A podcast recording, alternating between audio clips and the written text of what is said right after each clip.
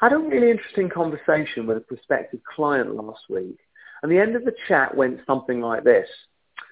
Unfortunately, we've had a really tough last quarter, so we just can't afford to spend on new business development at the moment.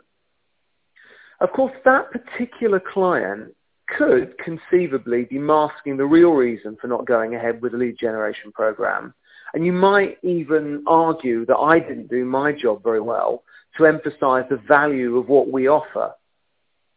However, we clearly demonstrated that very recently we delivered significant new business opportunities for another client that does exactly the same kind of work in another part of the country.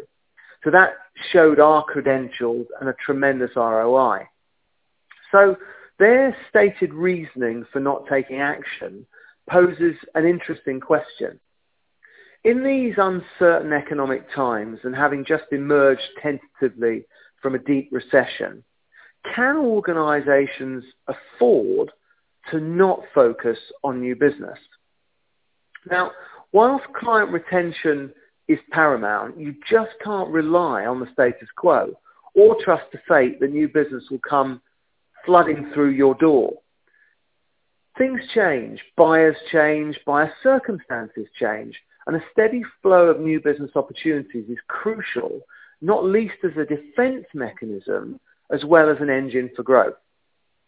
Of course, there are all manner of routes to market and ways to spend the hard-earned marketing dollar other than the telemarketing that we offer.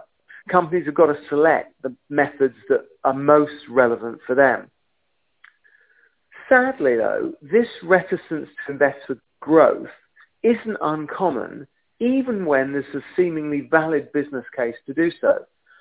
There remain elements of paralysis still in the SME marketplace. And it isn't the case for everyone, but it is clear that a lot of small businesses are wary of even relatively small marketing investment that has a better than average chance of payback. I view the decision-making process as a relatively simple equation, especially with regard to direct marketing for new business leads, as opposed to marketing for, say, brand awareness. I'm not saying it's easy, but the consideration process should be straightforward. And the kind of questions an SME needs to ask are, firstly, what level of new business revenue do we need to achieve our objectives? Then it's about, based on the typical value of sale, how many clients do we need to reach that goal, that revenue? And it's worth noting here that you should ideally consider the lifetime value of a new client rather than just the first sale, or at least work on a 12-month value. Then the third question would be, what's our likely conversion rate from whether it's discussion or demo or a face-to-face meeting or a quote to winning the new business?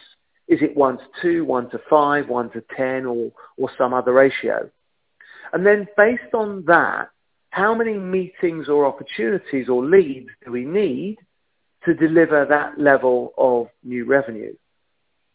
And the last two questions are, what are the most worthwhile methods required to generate those desired outcomes?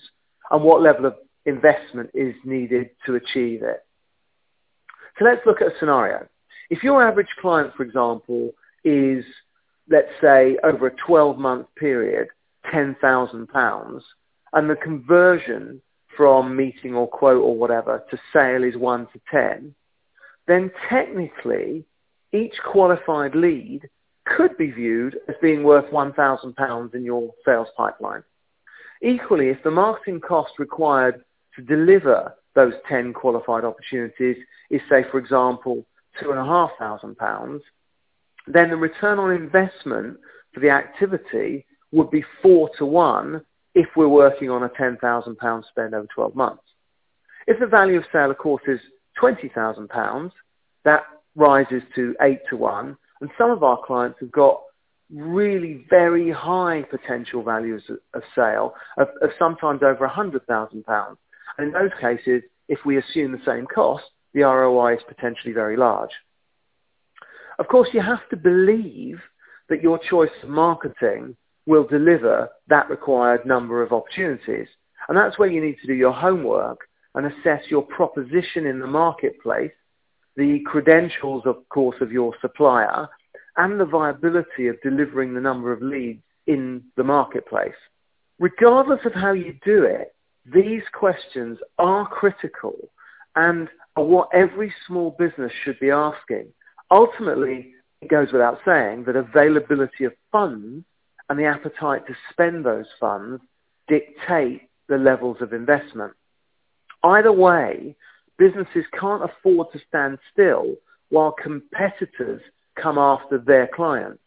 And it's essential to keep new business pipeline well filled. So, do the maths and grow your business.